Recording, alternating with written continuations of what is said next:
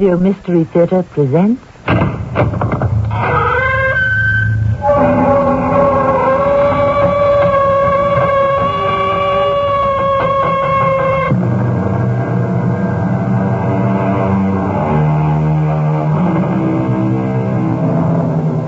Welcome. Come in. I'm Tammy Grimes.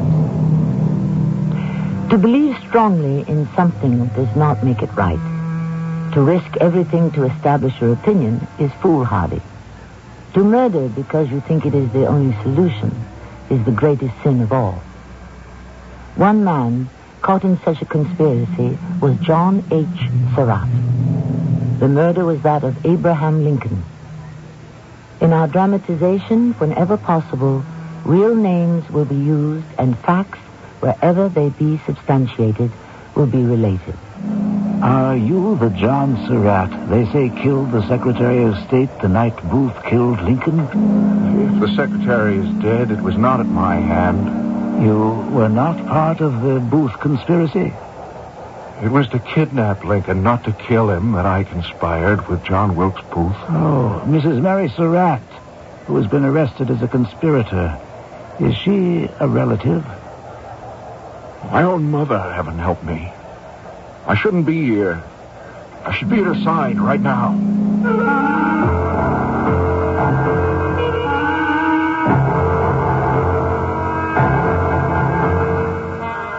Our drama, The Innocent Murder, was written especially for the Mystery Theater by James Agate Jr.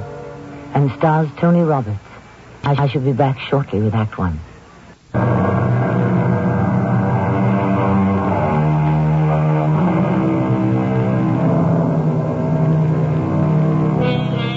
Murder of Abraham Lincoln plunged the nation into mourning on a scale never before known.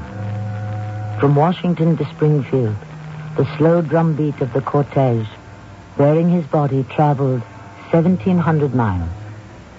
Millions walked with it, millions watched, millions cried. His assassin was shot and killed. Eight conspirators were accused, four executed, four sentenced to life, three pardoned, one escaped. His name, John Harrison Surratt. The day after Lincoln's murder, the whole country was looking for Surratt, who was hiding on a train bound for Canada. You can't stand here, mister. We don't let anyone stand between passenger and baggage cars. It's dangerous. May I have your ticket, please? I don't have one. You don't have a ticket, sir?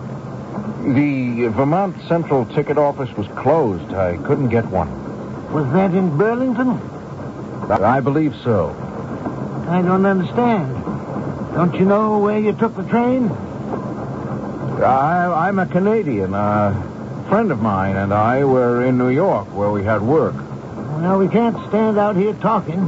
Follow me inside. I, uh, I appreciate your interest, uh, conductor. I'm listening. Well, then my friend and I, uh, we went to Boston, and uh, from there we uh, got to Burlington. And uh, when I woke up yesterday morning, he he was gone and uh, taken all my money. So you have no money. Ah, can't let you ride without a ticket. I'll put you off the next stop. You know this part of the country? No, I don't. Follow the road north from St. Albans till you hit Franklin. Is that uh, far from the border? Four miles. Uh, what kind of work did you do in New York and Boston? Day laborer, uh, you know, digging, uh, hauling, uh, anything, carrying bricks, mostly pick and shovel work. Uh, how long you been in that line? What, working? Uh, you mean as a day laborer? Well, uh, for many years. Have you? I really don't see the point of your questions. You are riding on a train without a penny in your pocket. In other words, you are in the act of stealing your fare from the Vermont Central. From the way you're dressed, I suspect you do have money, but you enjoy cheating the railroad. Uh, that's not so. Uh, I, I apologize for uh, contradicting you so firmly, but I have done hard manual work. Uh-huh. Where you bound for? Montreal. It's uh, unfortunate that I'm without funds. Uh, uh, you dropped your handkerchief. Oh, so I did. Uh, thank you, sir. I never met a workman who carried an initialed handkerchief. Oh, well, that's none of my business. What'd you say your name was? Uh, I didn't say. Been dropping handkerchiefs from Elmira, New York to the passenger depot in Burlington. Was it carelessness? When I was put on trial two years later, the government said I dropped the handkerchiefs on purpose to establish an alibi. That, that I wasn't in Washington. What made me run and hide after Booth shot Lincoln? Surely my place was beside my mother, who'd been arrested and was hanged without my ever seeing her again. Next morning, I was miles away from Washington in a small restaurant. What'll you have for breakfast? Coffee, uh, and maybe an egg. Uh, how much is an egg? Boiled egg, five cents. We're more expensive than the other places in town, but our eggs are fresher. I'll have one, thank you. You're not from around here. Where are you from? Montreal. I- I'm uh, Canadian. I've been to New York. Did you come by train? No, I walked from St. Albans. Yeah, well, they're always putting people off the train there. I guess that's why you asked the price of an egg. May I have it soon? And uh, medium, please. have you seen the newspapers? No, thanks. Never anything interesting in there for me to read. Yeah, you'll find something interesting in it. This special edition just came out. You must have been out of touch on the road to miss this. President Lincoln was shot yesterday. Shot? Shot at? Was he badly wounded? Killed. Well, that is almost. The doctors say he'll be dead by morning. Shot in the head, watching a play at the theater. Uh, do they know who did it? Name's in the paper right there. An actor fella. He's got two brothers, and they're actors too. Name's Booth. John Wilkes. No. Hey, young man. What is it? He- He's fainted. Uh, bring me a glass of water, someone. John Wilkes. John Wilkes. You said we would kidnap Lincoln. Kidnap, not kill. Lord in heaven, what have I done? Not you, but I have done it. No other way. Richmond has fallen. Jefferson Davis is running away. General Lee's army routed. His officers brought into Washington in disgrace. There is no South now. I no longer have a country. Young man. Yeah, yeah, yeah, young fella, wake up here. Uh, Are you all right? I must have fallen down. I'm uh, sorry. Uh, let me help you up. Ah, that's quite a scare you gave us. Oh, uh, I'm per- perfectly fine, thank you. It's uh, an old weakness. Uh, sometimes it overcomes me. Well, you just go over there and sit down and read the paper. There's quite a list of what they call conspirators, starting with the actor. Then there was a lady in it, too. Owned a boarding house. Uh, Mary... Uh, Mrs. Mary Surratt. Lord, oh, Lord. Yeah, and it wasn't only Lincoln who they murdered yesterday, but Seward, Secretary of State. Someone stabbed him. And he's going to die, too. Mr. Seward, yeah. They've got that assassin's name down here, too. Who attacked Seward? I was reading it just this morning, but uh, never can remember a name. Oh, yeah, here it is. Mr. William H. Seward, Secretary of State, was attacked last night while in bed. The assassin inflicted three knife wounds upon the secretary. There's reason to believe the assailant was John H. Surratt. Yeah, Surratt. That's the murder. You read the rest of it. I'll have your coffee and your egg ready in a jiffy. The day of the double assassination was the 14th of April.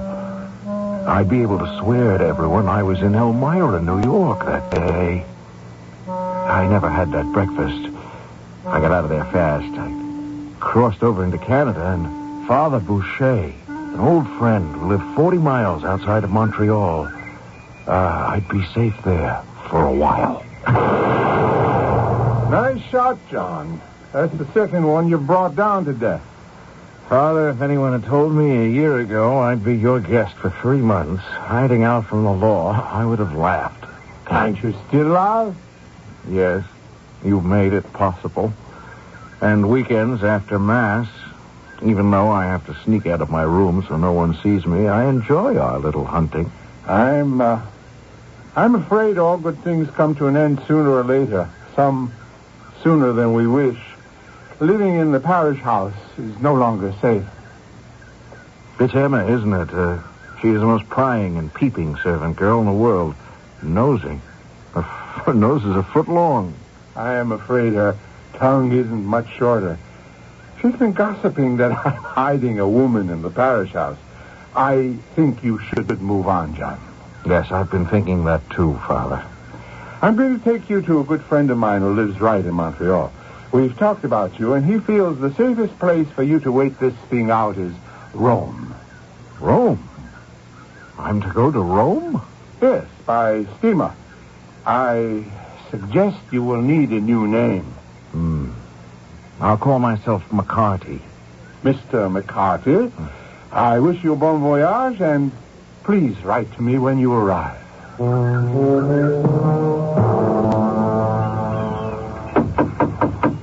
Who is it? Mr. McCarthy, Who are you? I'm Dr. Macmillan. I'm a friend of Father Boucher. I was told to look you up on the steamer before we sail. Uh, just a moment. Oh, how do you do? I'm Dr. Macmillan. I happened to run into Father Boucher this afternoon in the dock, and he mentioned a friend of his was sailing on the Peruvian to Rome. I said so was I, as far as Liverpool, and would I look you up? Uh, Mr. McCarty, uh, that, that's you, isn't it? Yes, uh, that's my name. Uh, very good of you. Well, it's a long trip overseas, and he thought, well, company, you know. When do we sail? Midnight, I expect. That's generally high tide when these steamships leave Quebec Harbor. You're not a good sailor? Not really. I've uh, crossed the Atlantic several times going to London, but my insides never really get used to it. If you want a doctor's advice, don't sit down here in your cabin. We have not even left the dock. If you anticipate feeling a bit under the weather, go out on deck. The salt air does wonders, Mr. McCarty. Take my word for it. Yes, I'm sure it does, but for the present, I'll remain in the cabin until we sail. Well, I'm going for a turn around the deck. If you change your mind, I'll be happy to walk with you.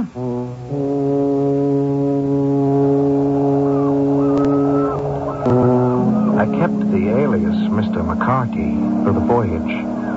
It was a safety precaution in case I was being followed. Changing names and appearances were going to be part of my life from now on. Once or twice during the trip, I caught the doctor looking at my dyed brown hair, which I'd trimmed short. I knew he was wondering who I really was. We must be nearing land. Really? I can't see it. I guess you never do go on deck on your trips to London. Seagulls, proof positive when they follow the ship that land isn't far away. Mr. McCarthy, do you always wear those dark green spectacles? No, not always, but since my accident, I'm careful. Bright light hurts them. Oh, you had an accident. Oh, I'll tell you about it sometime. Although I'm not an oculist, I'll be glad to have a look at your eyes. Well, thank you. Uh, doctor, do you mind if we move from here to the wheelhouse? It's quite shady there. Your eyes, yes, I understand. No, it's not that. Please, uh, I'll explain. Have you noticed the tall man with the rather heavy black mustache during this trip? Yes, I have. Oh, you have too, huh? Uh, any idea who he is? Do you know him? Isn't that strange? I wondered if you knew him. Because he keeps watching me, right? Yes. You don't know him. I think uh, he's an American. Uh, he's a detective. And he's following me. But what have you done that there should be an American detective following you across the ocean? If I answered that question with the honesty that it deserves, Dr. Macmillan, I'm afraid your eyes would pop out of your head.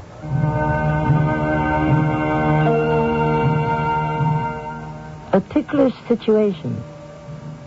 A doctor makes the acquaintance of a man on shipboard who is somewhat disguised and who remarks he's being pursued. Of course, the manhunt that now occupies the eyes, ears, and tongues of everyone is the assassination of the President of the United States and the Secretary of State. How long before the doctor puts two and two together? Let us see. When I return shortly with Act Two.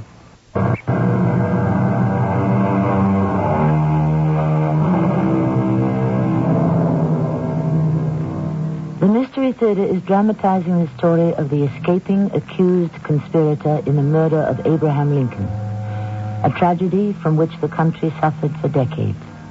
Our man is John Harrison Surratt.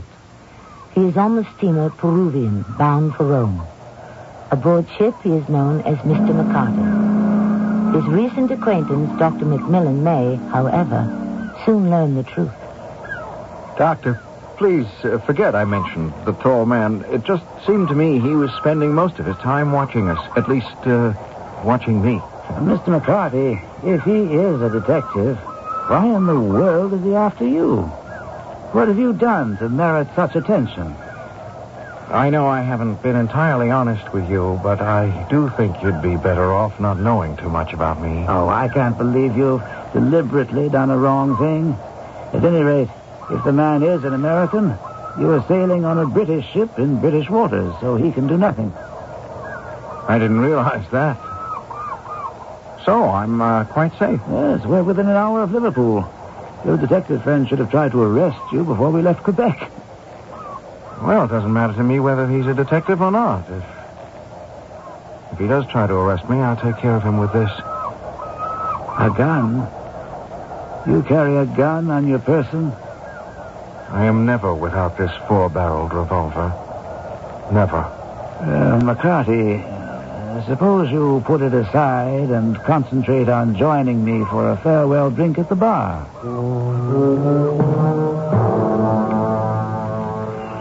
Bartender, do my friend and I have enough time for another round? Takes some time before the gangplank is ready to take on passengers, you might say. Uh, two whiskey, sir. Doctor, I, I don't know whether we shall ever meet again, but it's been a pleasure to talk with you during the trip. May I reply honestly to that? Please do. I think I would have felt a little more at ease if I didn't suspect you were hiding a great deal from me. Hey, you want it? Two whiskeys. I'd like to pay for these two. No, no, no. This round was on me. Now, here you are, bartender. I, uh, I haven't been at all candid, Doctor. You see, during the Civil War, I did a lot of traveling for the Confederacy. I've been abroad to London, from Richmond to Washington with dispatches, and Washington to Richmond with information. Oh, you were a courier then? With the Secret Service Bureau of the Confederacy. I did anything I was ordered to for the rebel cause. Your disguises, McCarty, are, I'm afraid, a little amateurish. The hair, you know. At least you've given up those hideous green spectacles. Now, I know your name isn't McCarty. Tell me the truth. My name is Surratt. Going to Rome was Father Boucher's idea. Are you the John Surratt they say killed the Secretary of State? If he's dead, it is not at my hand. You were not part of the Booth conspiracy? I suppose you could say that I was. But we conspired to kidnap the president, not to kill. It was madness, I agree. And many have suffered with their lives for it. That Mrs. Mary Surratt who has been arrested, was she related to you? My mother, Lord help us. I wish to heaven events had not proceeded as they did. My place was at her side, at least to defend her, but what can a man as innocent as I am do? Had I shown my face, I would have been hanged with the rest of them. Surratt, now that I know this, I don't think I should talk to you anymore. There's no need to. I've decided not to go on to Rome, but to get off here in Liverpool. I have friends here. And in London. Once in Liverpool, I went straight to the house of a Confederate sympathizer. He told me a price of a $100,000 had been placed on my head. Dr. Macmillan, who I never saw again till he spoke against me at the trial, went to the American consul and told him John Surratt was in his city. I thought I would go on to London, but wrote to Father Boucher and waited for his answer. Why aren't you in Rome yet, John? The only safe place for you. Please do not delay and get there as soon as you can. I didn't delay. I changed my name once more, this time to John Watson. In January of 65, I enlisted in the Papal Zouaves, sometimes called the Pope's own army. But I still jumped if someone stared at me. Headaches plagued me incessantly. I began to hear voices when I slept, disturbing my bunkmates. Uh-huh. John. It's that Watson Go, again. go away, John. No, John. John Wilkes, don't. Booth, go away. You're dead, Booth. Watson, hey, you wake up. Uh. Wake up, will you? What is it? I, I didn't do it. I didn't do it. You're having another of those nightmares. Oh, thanks. Thanks for waking me up. Every night, moaning, talking to yourself. You always say one thing. I didn't do it. What did you do? Kill somebody? No. No, no, I didn't. I I couldn't do that. I'm I'm sorry. I'll I'll try to be quiet. And so I would try to close my eyes to sleep. But John Wilkes Booth was always there. I struck boldly for our country. At the theater that night, I walked with firm steps through a thousand of his friends. In the box, a colonel was at his side. I shouted, Sic Semper Tyrannis, and then I fired. In jumping away, I broke my leg. I passed all his pickets, rode 60 miles that night with the bone of my leg tearing the flesh at every jump. No. No, John Wilkes. No. You you've suffered enough. I can never repent it. Though we hated to kill, our country owes all our troubles to him. God simply made me the instrument of his punishment. God made Booth the instrument of punishment. He said that to me over and over again. I knew that he felt deeply that the country was not what it had been or should be. He hated the forced union between North and South. I, I stopped worrying about being John Watson or being found out. Then one day, a young man stepped out of the barracks and walked up to me. My old friend, we meet again. What a small world it is. I don't believe I've had the pleasure. Well, then you don't know me? Well, well. Uh, uh, what, what's your name, sir? John Watson. Watson. Oh, good name. I'm a Canadian uh, volunteer in the third company of the Papal Zouave. Are you now? Well, how do you like your Zouave uniform? Red fez, baggy trousers, leggings. and uh, your name is Watson now, is it? I don't know what you're getting at, but my name has always been Watson. Isn't that strange? I would have taken you for another man, one called. but then you know who you are. Uh, if you're done with your little inquisition, I'll be on my way. Uh, I'm on duty in a quarter of an hour, and I must get back to my post. Uh, certainly, John Harrison, you trot along. What did you call me? What I have always called you John Harrison. John Harrison Surratt. Oh, you look surprised. Well, look at my face closely and think back to when we first met. Have I changed that much? I'm very sorry, but you have the advantage over me. Yes, I do. In more ways than one. Oh, I shan't keep you in suspense any longer. I am Henri Beaumont de Saint Marie. Good Friday, April 3rd. How many years ago? In the town of Little Texas, Maryland. Our first meeting, you gave a speech in my school. How strange life is. How very strange. I didn't recognize you, Henri. We're a long way from home now. Sunny Italy. What is it you want from me? I'm going to my captain and tell him who you are, where you escaped from, and why. Why do that? Because I'm a patriotic Canadian. You're not even an American. So how does the death of an American president concern you? I quote from your lecture to my class, John Donne. No man is an island unto himself. Remember? Any man's death diminishes me because I'm involved in mankind. Therefore, never send to know for whom the bell tolls. It tolls for thee. Don't you believe that anymore, John?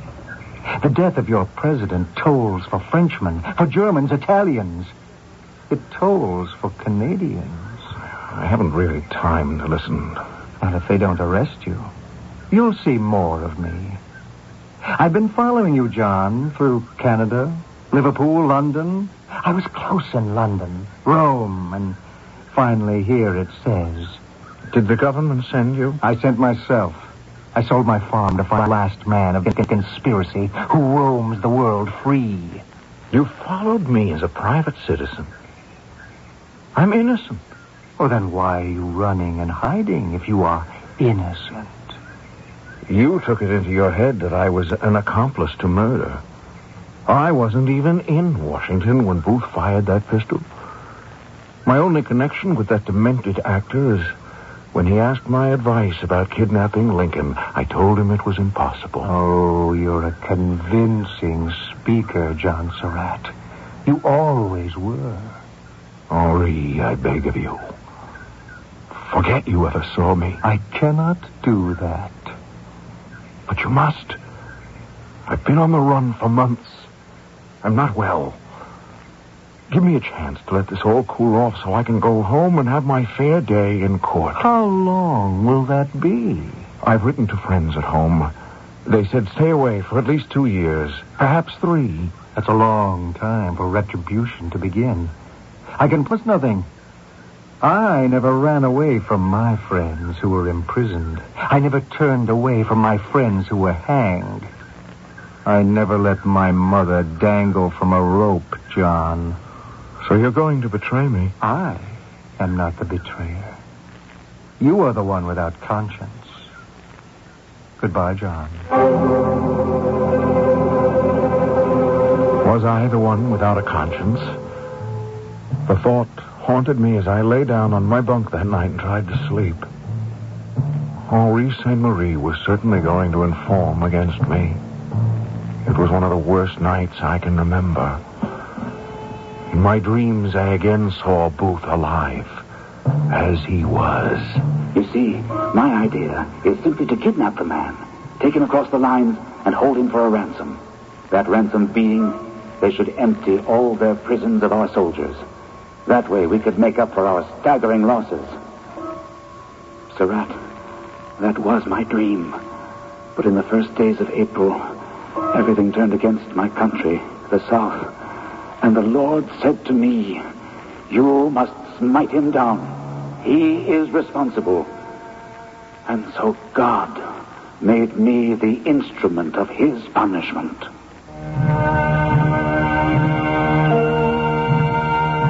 God made me the instrument of his punishment. How often since have the Lord and the devil both been accused as instigators of crimes committed by the demented? As for John Surratt, did he, under the cloak they all wore, stab in the back? Was he a murderer too? Or innocent? How can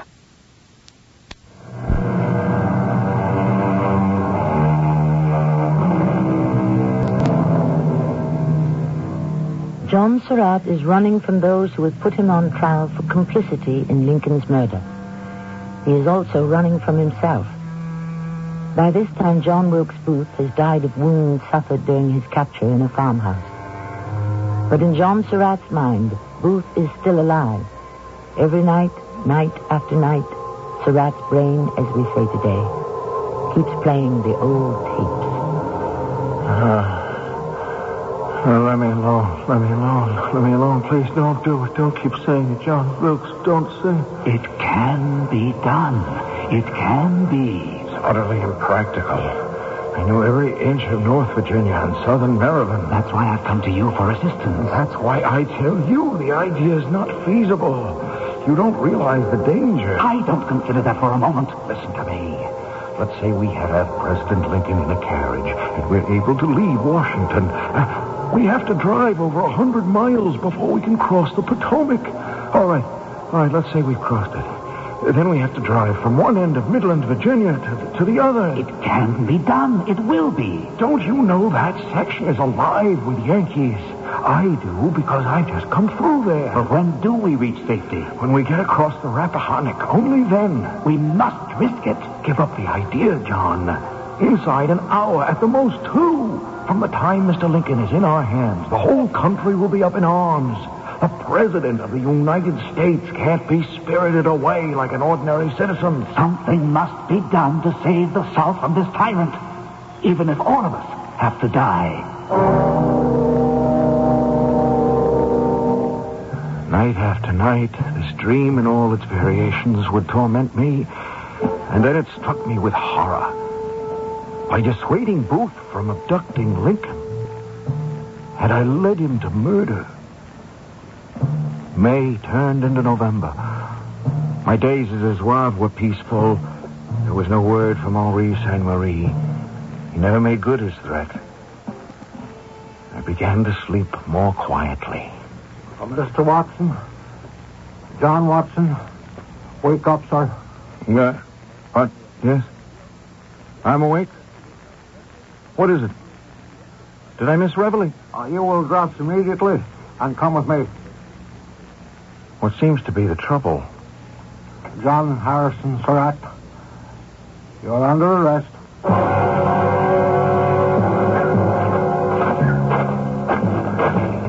Company, out. At ease. Prisoner Surratt, you will be locked in a cell in our monastery of Veroli until the United States of America is sending a warship to bring you back to America. Yes, Captain. Uh, before I take you inside your cell, I shall show you the impossibility of escapement from this place. This monastery is built on the side of the uh, mountain, over a precipice 100 feet high. Do you know how my identity came to your notice? A Canadian informed me. Henri, I forget his last name. I know it. Could these leg irons be removed from my feet since I'm going to be locked up? Uh, what use are they? Who has the keys to the leg irons? Captain, I have them here. Unlock, please.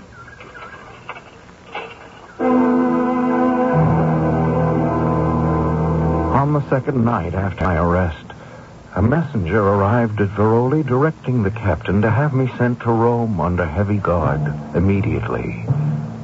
That meant, if I was going to run for it, it had to be now. It was four in the morning when they came for me. I made up my mind that this road did not lead to Rome. Prisoner, put on your clothing and come with us. I dressed as slowly as I could, reviewing a plan I had been hatching since I first came to the monastery. You're very slow this morning, prisoner. Did you not tell me how eager you were to return to America? It is happening. Ready now? Yes, Captain. Then we march. Huh?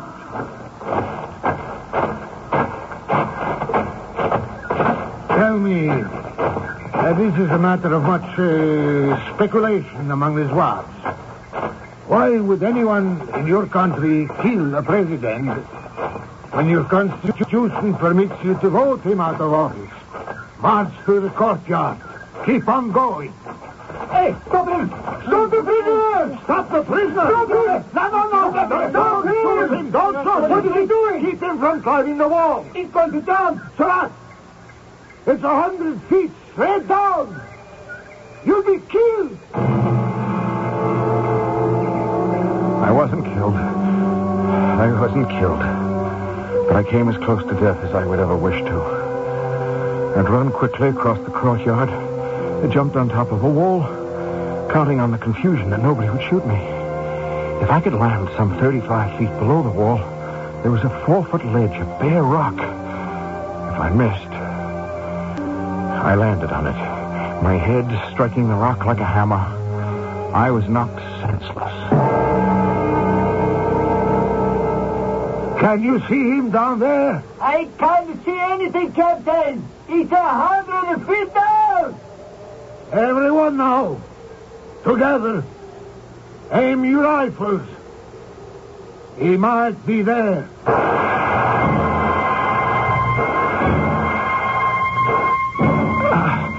Came to, made conscious by the sound and impact of bullets spattering around me. But I'd fallen too close to the cliff and I was out of their range. Pain in my head was intense. To escape, I had to crawl down the cliff and into the valley. It all seemed quiet down there. No alarm yet. I tried to move, but the pain took hold. I looked up into nothingness. There was the anguished face of Wilkes Booth staring down at me. He was saying something as I lost consciousness. Come in, come in, John. You're not disturbing me. I want you to hear this. Listen to my Brutus. I could have had them weeping in the stalls. If there be any in this assembly who demand why Brutus rose against Caesar, this is my answer. Not that I loved Caesar less, but that I loved Rome more. Had you rather Caesar were living and die all slaves than that Caesar were dead and die all free men? Do you understand what I'm saying, John? Lincoln must die to free America and to heal North and South. Sick, shaken, I crawled away like a wounded animal, my head throbbing, my legs lame, but I knew I had to save myself. I reached a field and lay down in it, drank some water from a rain barrel, and found I could walk. Beyond the woods, I could see a small town. Halt! You don't have to point that gun at me. Can't you see I, I have my hands up? I'm an American. I deserted from the Papal Guardo. You understand? Uh, from up there. The monastery. I, I don't want to be a papal zouave anymore. Who is it you have at gunpoint, guard? I ducked behind the trees and ran through the woods. The entire town came to life, everyone sounding the alarm. The gates were all closed and guarded. And then my leg buckled under me. The nearest building was a pigsty. On all fours, I dragged myself into it. He's somewhere in one of these buildings. Spread out, everyone. I'm going into the farm buildings. If you should see someone, call me. Don't shoot. Prisoner Surratt. You are surrounded. Are you here in the pigsty? Yes, I am, Captain. I can't move. I can't run anymore. You are fortunate to be alive. Jumping over the wall like that into nothing. I've never seen such a thing. Why did you do it? I hoped I would find someone in the town who'd, who'd be a friend to me. You have no friends here, Surratt. You are a stranger. Now get up and see if you can walk. You have made enough trouble for me already. Save yourself and save your life. Save yourself? Booth's words still sounding in my head. I had to stop running. Stop being a man without friends. A man without a country. Two months later, I was brought to Washington. I remained in prison until my trial. It was a long trial, but the jury couldn't agree, and so I was let go. I'd run away for nothing. The years pass, but I'm never alone. He's still with me. Again and again, there's Booth, crippled, dying in Garrett's barn. What fools we both were, John. I hear you. I always will. I am hunted like a dog through swamps, woods. I am wet, cold, starving. Every man's hand against me. I am in despair. Is it so? I did what Brutus was honored for. God made me the instrument. And yet I am looked upon as a common criminal for striking down Lincoln, a greater tyrant than they ever knew. My action was purer than theirs. I struck for my country and that alone. Now I am abandoned with the curse of Cain upon me.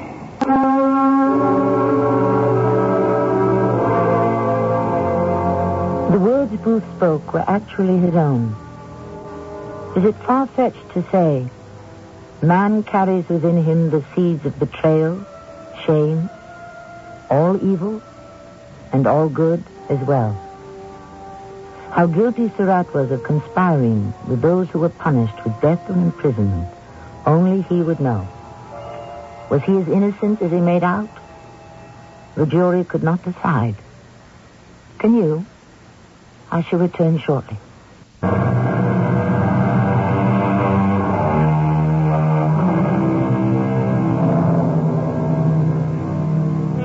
Life has always seemed to us by definition contradictory.